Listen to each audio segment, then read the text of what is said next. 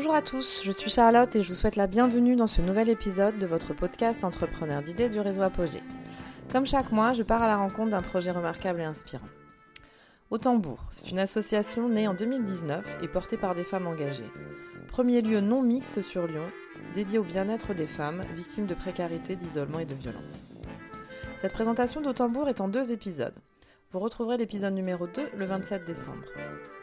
Pour cet épisode, nous avons recueilli le témoignage d'Anne Caloven, la fondatrice et directrice d'Autambourg. Alors, je suis Anne Caloven, fondatrice et directrice salariée aujourd'hui d'Autambourg. Euh, j'ai eu l'idée du projet, pas du projet vraiment, mais en tout cas euh, l'envie de, créer une structure qui vienne en aide aux personnes SDF, donc sans domicile fixe, fin 2017. Et très vite, euh, c'est confirmé mon désir de partir sur euh, le public de femmes, parce que ça m'a touchée, parce que je suis tombée sur des documentaires, j'ai commencé à, faire des recherches. Et, euh, et, du coup, dès début 2018, j'ai beaucoup lu sur la question. Je me suis rendu compte qu'il y avait des vrais besoins et surtout bah, pas trop de réponses à ces besoins-là. donc j'ai poursuivi j'ai été rencontrer les acteurs de l'urgence sociale, euh, de l'action sociale sur le territoire de la métropole. Ça a confirmé le fait qu'il n'y avait pas d'espace en non-mixité pour les femmes, que tous les lieux qui les accueillaient, que ce soit les accueils de jour, les bains-douches, euh, même les maraudes, en fait, les distributions alimentaires, c'est quand même très fréquenté par les hommes. Et les lieux physiques sont fréquentés à 90% par les hommes.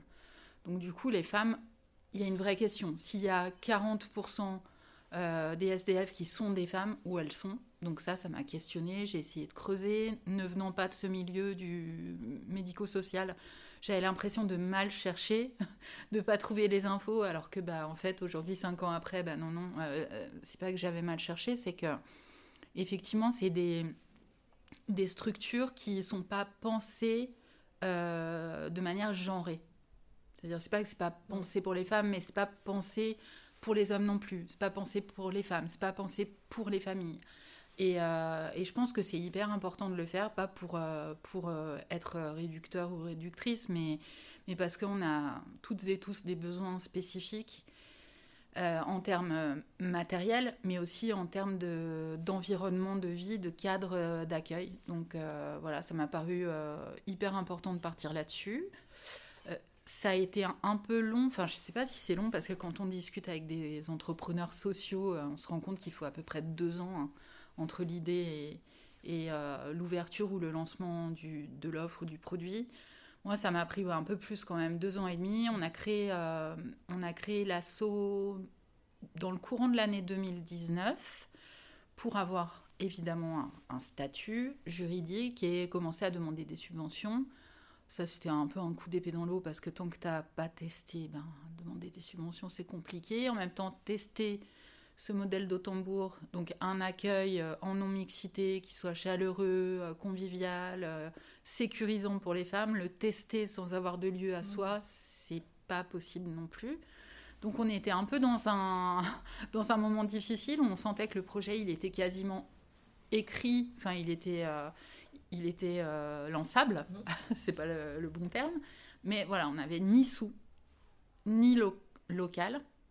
Euh, moi, j'arrivais à la fin de mon, indemnisation Pôle emploi, du coup, bah, ça commençait à être compliqué. Et puis, euh, coup de tonnerre, ça, ça, ça s'est accéléré à un moment donné, en mars 2020 juste avant le premier confinement, on a eu notre premier soutien de la Fondation Abbé Pierre. À partir du moment où la Fondation Abbé Pierre nous a dit euh, qu'elle nous soutenait financièrement pendant un an, toutes les autres fondations ont suivi, mm. parce que c'est quand même la locomotive, et du coup ça c'était génial, vraiment.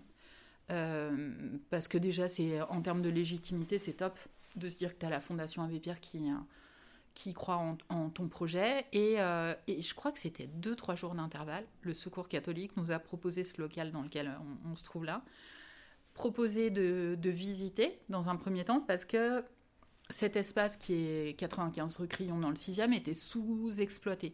Le Secours catholique fait des permanences deux fois par semaine et même à l'époque c'était le cas, donc les jeudis et vendredis, tout le reste du temps, le local était vide et inoccupé. Et c'est vrai, quand on connaît l'écosystème, euh, je pense en France en général, mais sur la, métro, la métropole de Lyon en particulier, c'est compliqué de trouver des locaux. Donc heureusement que le Secours catholique euh, nous a fait visiter. Et puis c'est vrai que le lieu, on a craqué tout de suite. Euh, dessus parce que c'est très adapté à ce qu'on fait, hyper sécurisant dans un quartier qui est. Moi, j'aime pas dire que tel ou tel quartier est safe parce qu'en vrai, il peut nous arriver des bricoles euh, partout. Mais quand même, on n'a pas de, squat en face, on n'a pas de gens qui, qui, restent statiques à boire un coup. C'est un quartier résidentiel. Il y a une école à côté, une église à côté, donc hyper adapté. Et, euh, et là, tout s'est enchaîné ultra vite. C'est-à-dire que les deux ans et demi d'études, de terrain, de rencontres avec les différents partenaires, euh, bah c'était, long, mais c'était le temps nécessaire. Et à partir du moment où on a eu le local, on a fait les travaux pendant le premier confinement. Donc ça a été euh, génial parce que tous les artisans étaient dispo.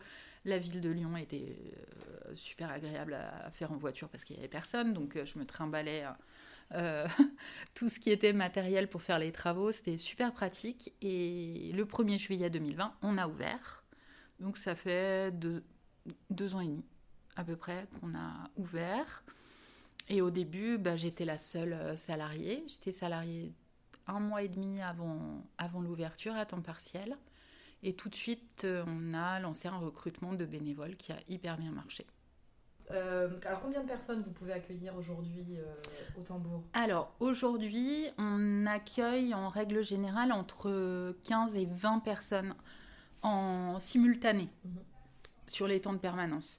Ça, ça a beaucoup évolué parce qu'au début, quand on a ouvert, t'imagines bien le 1er juillet 2020, même si tous les partenaires étaient au courant, euh, les dames, elles sont pas toutes arrivées d'un coup faut quand même laisser le temps à la confiance de s'installer. Donc au début, il y avait une ou deux personnes par permanence. Et puis très vite, dès la fin de l'été 2020, il y a eu beaucoup de monde. Ça n'a cessé de monter crescendo parce qu'il y a énormément de personnes concernées, que mine de rien, il n'y a pas d'autre lieu pour les femmes. Donc euh, le bouche à oreille a fonctionné et qu'elles sont venues en nombre. Ça a déséquilibré, bah, ça, ça fait partie des difficultés qu'on a vécues l'année dernière, donc en 2021 tellement de monde sur les permanences qu'on n'arrivait plus à assurer ce côté cocon et sécurisant. Et, euh, et ça, c'est un vrai problème parce que parce que c'est très important de d'accueillir les, les, personnes dans de bonnes conditions et on veut que ce lieu il soit hyper qualitatif. Tant dans les services qu'on propose dans le, les produits qu'on distribue dans l'accueil qu'on fait aux dames dans les relations qu'on tisse. Et du coup là trop de monde sur les permes beaucoup de bruit. Euh, des conflits euh, parfois qui n'explosent pas, hein, mais on sent mauvaise ambiance, etc. Et c'est euh, et c'est pas ce qu'on veut parce que c'est un lieu de répit avant tout ici. Donc ça veut dire que si les euh, si les dames qui viennent sont hyper énervées en repartant, on n'a servi à rien. Donc bon bah on a vécu une période de fermeture, on a fermé quatre mois pour réfléchir vraiment à plein plein de choses, pas seulement le, le fonctionnement opérationnel, mais notamment à ça. Et on a recruté euh, avant l'ouverture, avant la réouverture en mai 2022, Morgane, Massé et Clémence Delpeux pour euh, faire la coordination de l'espace.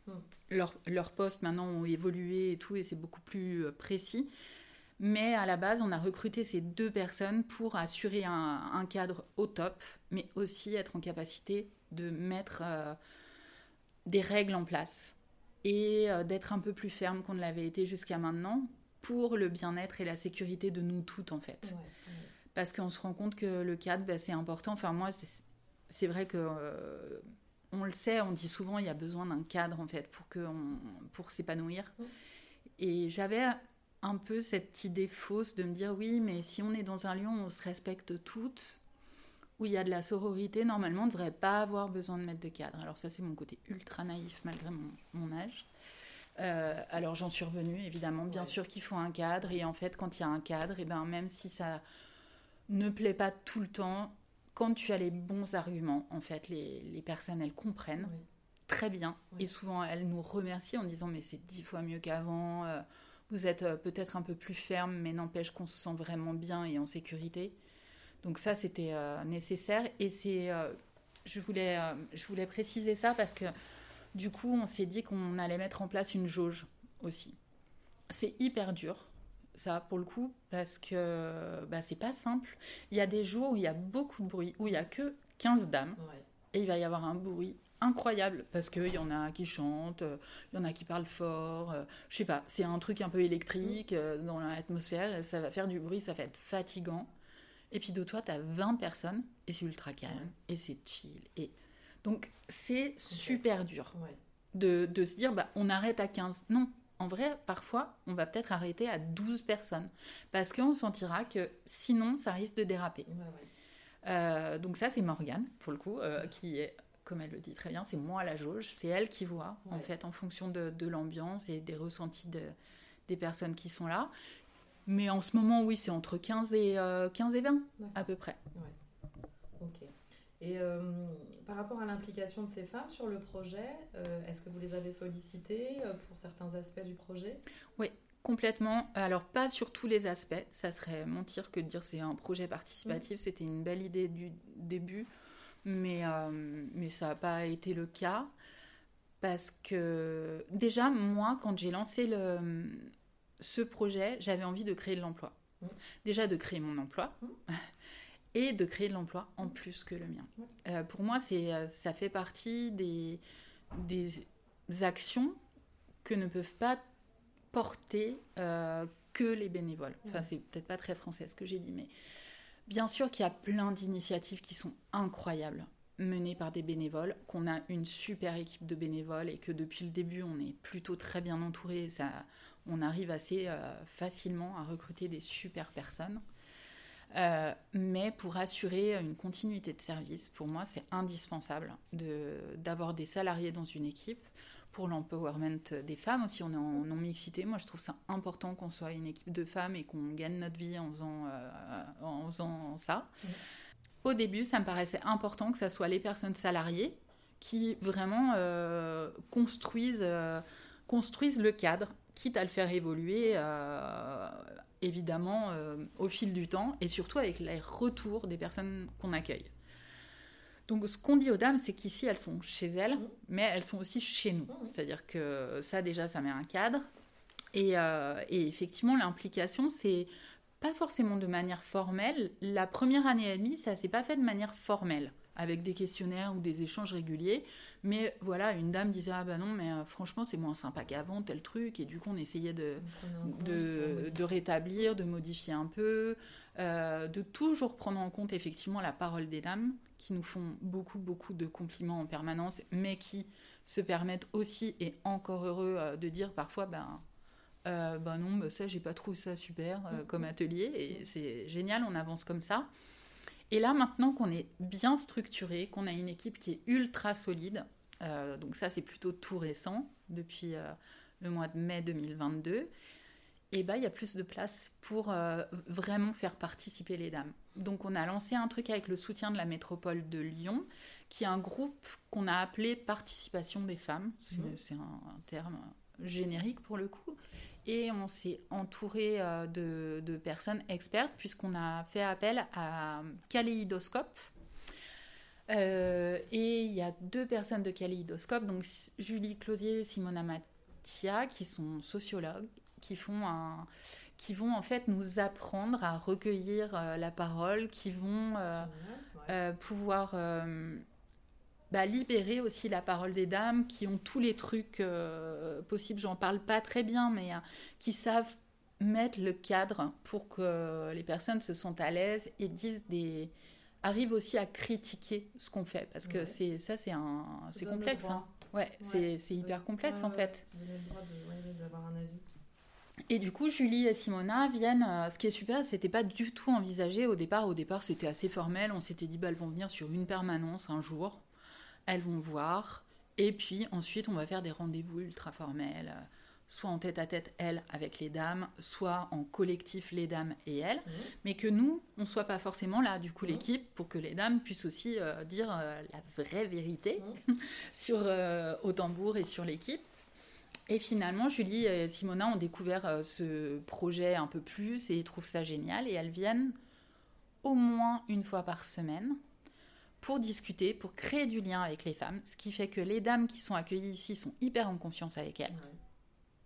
Donc ça déjà, c'est euh, le terreau idéal, c'est-à-dire qu'elles les connaissent déjà très bien. Et le mois prochain, donc euh, ça va démarrer ouais, en novembre, il va y avoir des rendez-vous individuels ou des ateliers en petits groupes, mais du coup, toutes les dames qui viennent ici connaissent, connaîtront déjà parfaitement euh, Julie et Simona et auront aucun problème à dire vraiment leur ressenti, à exprimer même parfois des critiques s'il si, faut. Donc ça, ça va être la première partie du job, c'est-à-dire le recueil de la parole. On aimerait bien faire un podcast justement ah euh, autour de ça. Et, euh, et l'année prochaine, on va poursuivre ce travail. On a demandé euh, une poursuite du financement de la métropole. On verra si on l'obtient, mais en tout cas, on, on, trouvera un moyen en tout cas de poursuivre ce travail. Parce que c'est pas un one shot. En vrai, une fois que la parole sera libérée, ça va donner un, enfin, une dynamique à ça. Et clairement, on pourra et bah, faire avancer le projet aussi en fonction de ces retours-là. Mm. Je sais pas encore comment. Je pas. Je préfère pas dire euh, n'importe quoi. Tu vois, c'est trop tôt dans le process. Mais je pense que bah, le rêve, ça serait aussi qu'il y ait des choses qui soient autogérées par les dames à un moment donné. Je pense que c'est trop tôt encore. Mais, mais ça, ça peut peut-être permettre de l'envisager à, à, plus long terme. Donc voilà, c'est. Euh, très intéressant. ça peut inspirer d'autres euh, effectivement d'autres structures de, de, ce type de dispositif qui peut être euh, qui peut être intéressant. Mm. D'accord. Euh, je reviens un petit peu sur la création du projet. en termes de partenariat, est-ce qu'il a été nécessaire pour toi? Tu dis que tu n'es pas du monde du social. Est-ce qu'il a fallu que tu, enfin, que tu sois accompagné, que tu t'entoures en fait de, de partenaires mm. en lien avec effectivement l'accompagnement social sur Lyon ou d'autres partenaires, je ne sais pas. Euh, alors, moi, j'ai euh, vraiment. J'ai eu une méthode de travail qui a été particulière, mais j'ai l'impression que c'est la mienne. C'est-à-dire si je relançais un projet, je, pense, je referais un peu pareil. J'ai eu besoin de, je dis souvent, euh, de travailler toute seule dans ma grotte, tu vois, de lire beaucoup, de faire de la recherche docu, de, de comprendre. Parce qu'alors, j'avais fait une formation de responsable d'entreprise de l'économie sociale et solidaire, donc j'étais pas complètement à côté de la plaque mais j'avais jamais travaillé dans le secteur médico-social. C'est-à-dire le monde associatif, je connaissais, j'ai toujours travaillé en asso, euh, enfin quasiment toujours avant en asso, donc ça je connaissais, mais le médico-social pas du tout. Donc j'ai beaucoup lu, j'ai cherché euh, comme j'ai pu en fait euh, sur internet, j'ai essayé de voir ce qu'il y avait en, termes de structure d'hébergement, j'ai repéré les noms, enfin ça a été assez empirique finalement, mmh. donc j'ai découvert le foyer Notre-Dame, l'asso, le MA, etc. Euh, et j'ai été taper aux portes, j'ai envoyé des mails pour rencontrer les personnes. Et dans une euh, posture un peu, voilà, moi, je, j'y connais rien. J'ai une idée de projet, j'y connais rien, j'ai besoin que vous m'expliquiez ce que vous faites et que vous me fassiez des retours si vous êtes OK sur euh, mon idée de projet. Et petit à petit, bah, je me suis acculturée comme ça à ce monde-là. Et ça, c'était encore au stade du, de l'idée du montage, je suis rentrée en incubation chez Ronalpia en 2019.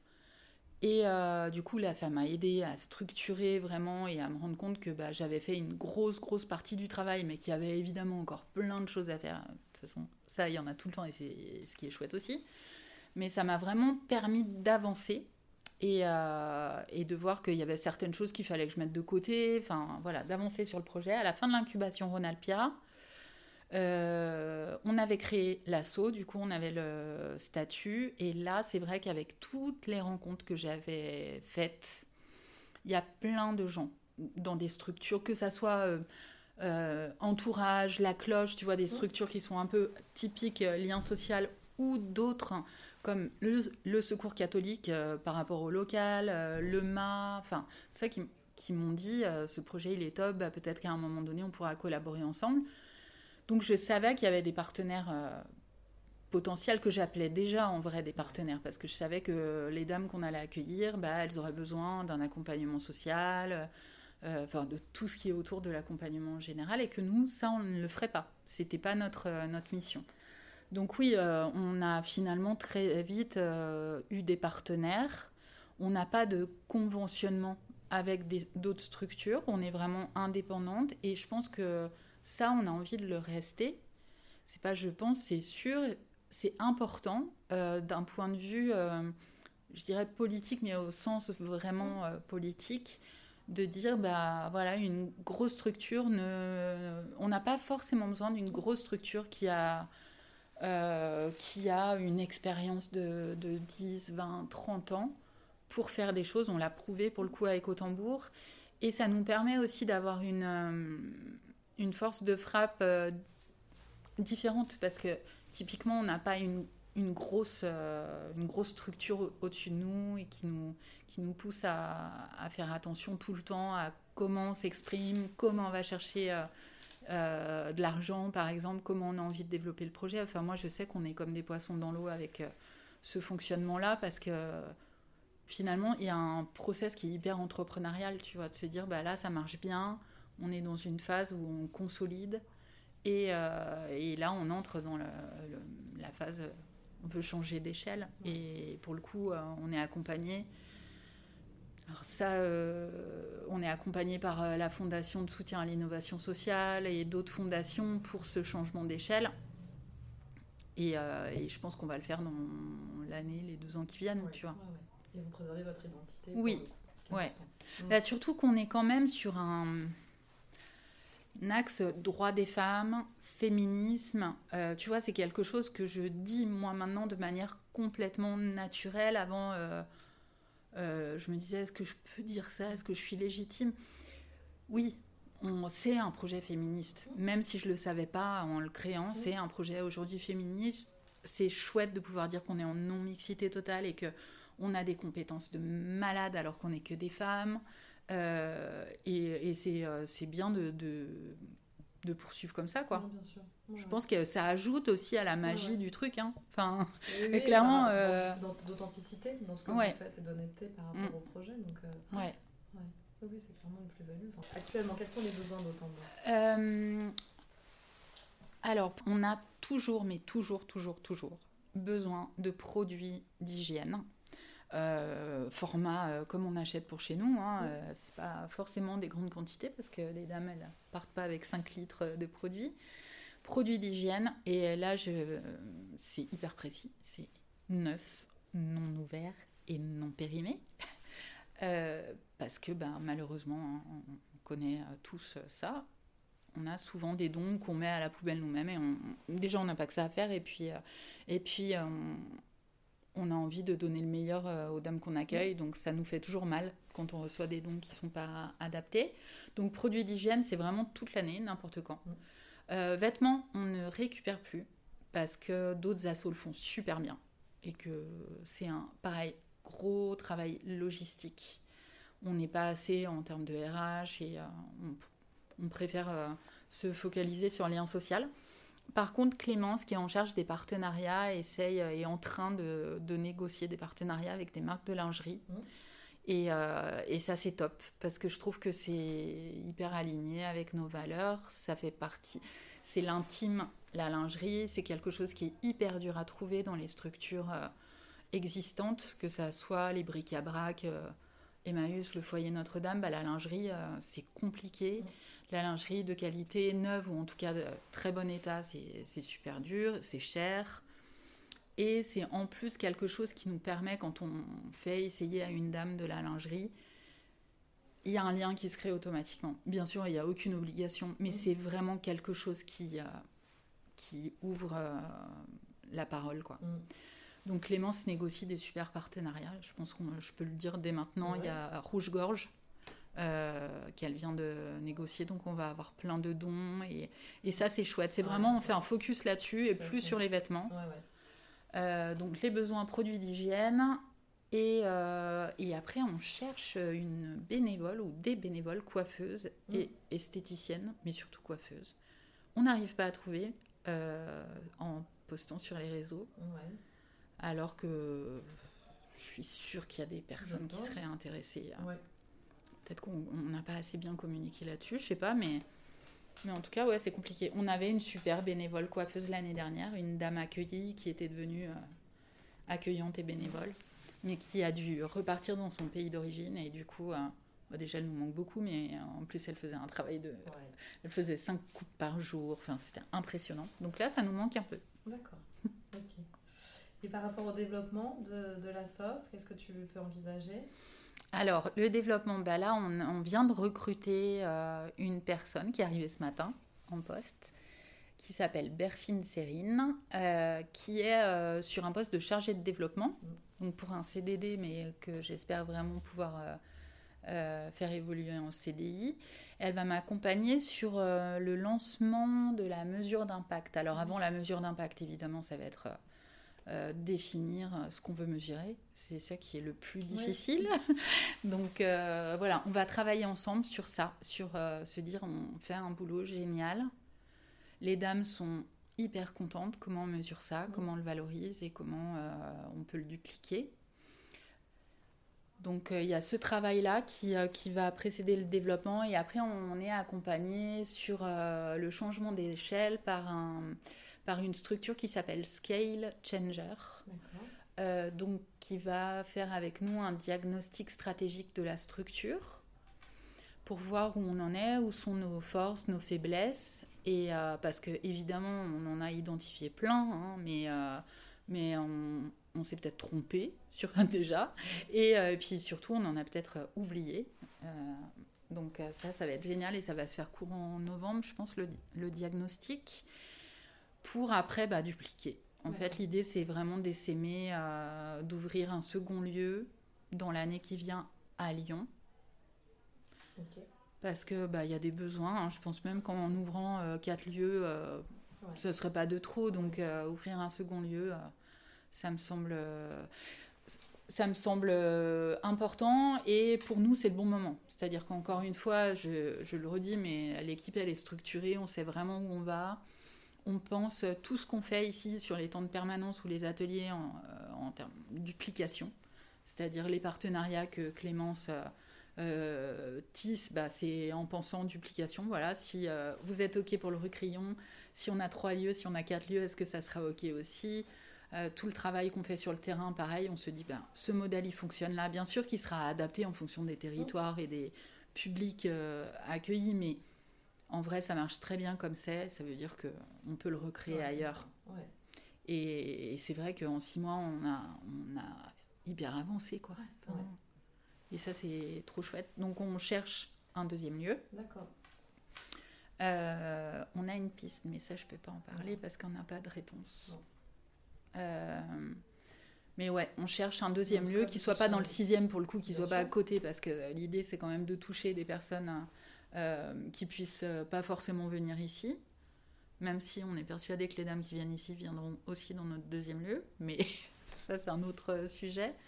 Donc voilà, si... Euh... Il y a des zones euh, peut-être Alors, qu'on peut ouais. si jamais... Voilà, on a identifié le premier et le quatrième arrondissement.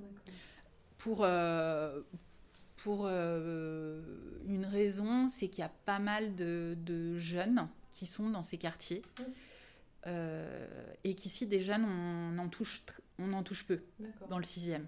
C'est une question d'implantation, je pense. Pas mal de jeunes qui squattent dans la rue, pour le coup, qui sont SDF et qui vivent dans la rue, ou en tout cas qui passent la journée et qui vont pas charrier leur sac, emmener leur chien dans le sixième. Donc le premier et quatrième, ça nous semble pertinent. C'est vrai qu'au début, moi, avant d'avoir ce local rue Crillon, j'avais identifié, tu vois, plein d'autres quartiers, le septième, le deuxième, le premier. On nous a proposé le sixième, je me suis dit, bizarre, c'est pas du tout adapté. En fait, si, c'est hyper adapté. Donc je laisse aussi la possibilité euh, d'être surprise. C'est ça. parce que parce qu'être trop euh... ouais, ouais de laisser euh, d'autres possibilités. Ouais, complètement. Pas. Ouais. Mm. Super. Alors de toute façon, on mettra euh, tous les éléments qui permettront, voilà, peut-être à des, des, futurs partenaires de ouais, contacter. Super. J'ai une dernière question par rapport au, nom du projet, au tambour. Quelle est la signification? Au tambour pour faire du bruit pour les femmes. D'accord. Voilà. C'est pas le tambour parce que je... De machine à laver. Bon alors vas-y, je te le dis, je te le dis. Je vais être hyper honnête. Euh, je le suis euh, beaucoup moins sur euh, au tambour la signification maintenant, mais avant je le disais tout le temps, donc je vais te le dire à toi. à un moment donné, quand j'ai fait l'enquête, du coup, bah, mes recherches documentaires et l'enquête de terrain, ça revenait très souvent que sur la métropole de Lyon, sur Lyon, il y avait besoin d'une laverie sociale. Mm. Tout le temps, tout le temps, tout le temps, tout le temps. moi, avec un peu un syndrome euh, de l'imposteur, euh, comme un peu beaucoup toutes les femmes et euh, beaucoup d'entrepreneurs, je me suis dit, ben, avec mon projet pour les femmes, là, de lieu cocon pour les femmes, je suis peut-être à côté de la plaque et peut-être qu'il faut que j'ouvre une laverie sociale. Donc, je suis partie bille en tête sur ce projet de laverie sociale. J'ai fait une étude de marché, j'ai été rencontrer des laveries mmh. à Lille. Enfin bon, j'ai vraiment fait un, un taf pour créer une laverie sociale. Et en fait, j'étais de moins en moins heureuse. Je me réveillais le matin, j'avais pas les yeux qui brillent. Quand tu es entrepreneur, il faut, il faut tenir sur la durée. Et j'ai dit non, mais en fait, ce projet, oui, il y a des besoins en termes de laverie sociale, mais euh, pourquoi les autres, ils y répondent pas, en fait? Euh, Ils ont qu'à y répondre, tu vois, le CCAS, tout ça, parce que ça venait d'eux aussi, cette remontée des besoins.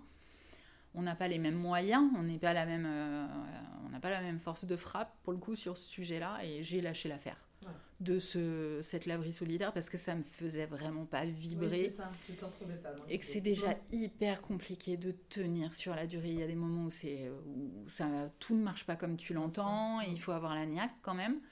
Et du coup, le nom au tambour, je m'étais dit, ah, pour une laverie, ça va être génial au tambour, comme le tambour de machine à laver. Et c'est resté. D'accord. Voilà. Mais ça marche aussi. Pour Mais ça marche aussi pour faire du bruit pour les femmes. Parce que le tambour, l'instrument de musique, c'est aussi euh, un signe de ralliement, c'est faire du bruit pour partir en guerre. Alors je suis pas en guerre, hein, mais c'est un combat aussi. Et... Donc ouais, ça marche dans les deux cas. Très bien. Et puis c'est très adapté. Mm. Merci beaucoup Anne. Merci à toi. C'est magnifique et on vous souhaite bah, encore une belle évolution. Merci beaucoup. J'espère que cet épisode saura vous inspirer. Merci à Anne pour son témoignage. Les éléments pertinents de cet échange que j'ai retenus repenser le projet en fonction de ses erreurs et le faire évoluer, un lieu cocooning pour libérer la parole des femmes accueillies, et faire appel à des compétences externes pour la mesure de l'impact social. Cette présentation d'Autambourg est en deux épisodes. L'épisode numéro 2 sera diffusé le 27 décembre. Vous retrouvez tous les épisodes sur vos plateformes habituelles. N'hésitez pas à vous abonner. Vous pouvez me contacter par mail pour échanger sur votre projet à charlotte.nivelet, n i v e l e t apogée du 6 ess.org. À très bientôt et un joyeux Noël.